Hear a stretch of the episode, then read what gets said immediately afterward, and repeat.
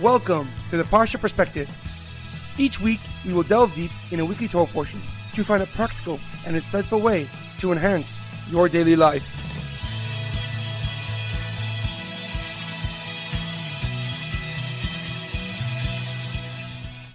Thank you for tuning in. My name is Rabbi Shalom Yamini, and each week we will look into the weekly Torah portion to find practical and insightful ways to enhance your daily life. This week's Parsha Perspective is in honor of the Refuah Shalema, the complete and speedy recovery of HaRav Amitai ben Shoshana, Leah Bas Gittel, and Shaul ben Berta. This week's Parsha Perspective is in loving memory of Edward ben Ephraim, Shlomo ben Edward, and Yerachmiel Daniel ben Gedalia. May their souls be uplifted and may their memories be a blessing.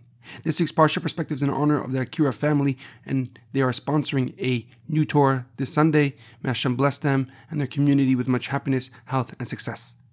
This week's Torah portion is Parsha Shlach, a little seedling. Our Parsha begins with the story of the spies' exploration of the land of Israel. The Jewish people lacked faith in what God had told them about the land. So they asked Moshe Rabbeinu if they can send spies to study the land of Israel and report back their findings. Moshe turned to God, who replied that he is allowed to send spies, but God himself is not commanding him to do so.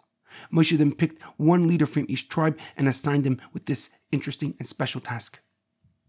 The spies headed out to perform their directives. They spent 40 days and 40 nights surveying the land and its people, and when they returned to Moshe Rabbeinu, they reported that the land was indeed flowing with milk and honey. However, they warned that its citizens are powerful and mighty giants, and its cities are well fortified, and therefore it'll be impossible to conquer. The Jewish nation turned to Moshe and told him that they would rather return to Egypt than be defeated in battle. Upon hearing their complaints, God informed Moshe Rabbeinu that he would punish the Jewish people for their persistent lack of faith. He exiled the Jewish nation to 40 years of wandering throughout the desert and banned any male over the ages of 20 years old from ever entering the land of Israel.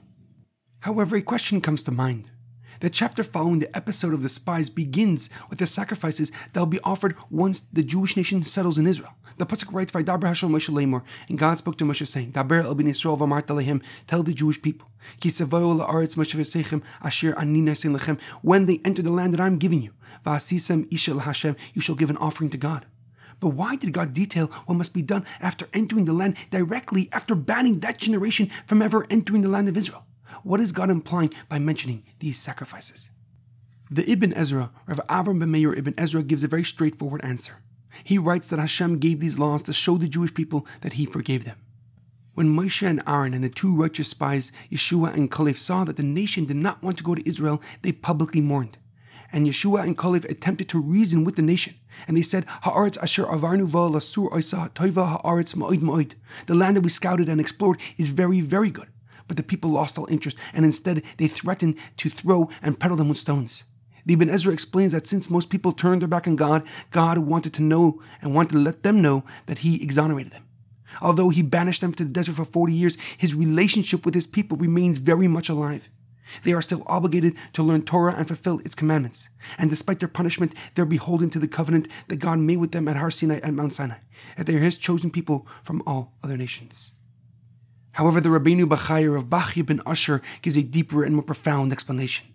He quotes the Medrash Tanchuma that explains that these laws are connected to the spies' failure to instill confidence in the youth, to instill confidence in the next generation.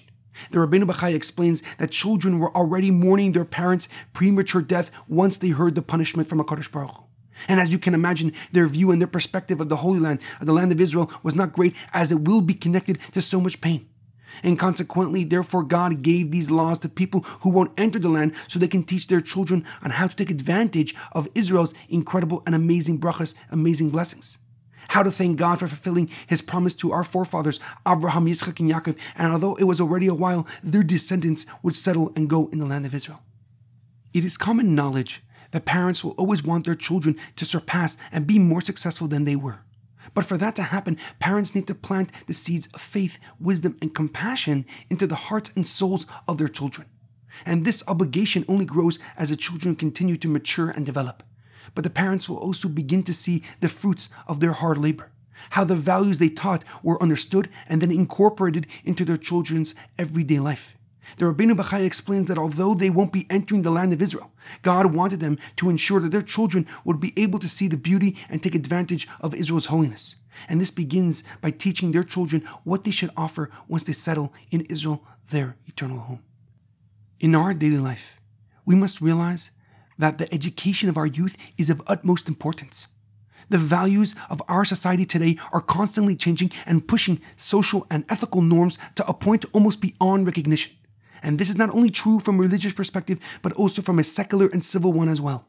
And this means we must go on the offense concerning education of our youth and the people they surround themselves with. And the more educators or parents put in energy in their children or students' development, the more they will be able to enjoy and savor the fruits of their labor. There is an extremely deep quote by the famous Elie Wiesel. There's a divine beauty in learning. To learn means to accept that life did not begin at my birth. Others have been here before me, and I walk in their footsteps. The books that I've read were composed by generations of fathers and sons, mothers and daughters, teachers and students. I am the sum of their total experiences, and so are you. Have a great weekend and good Shabbos.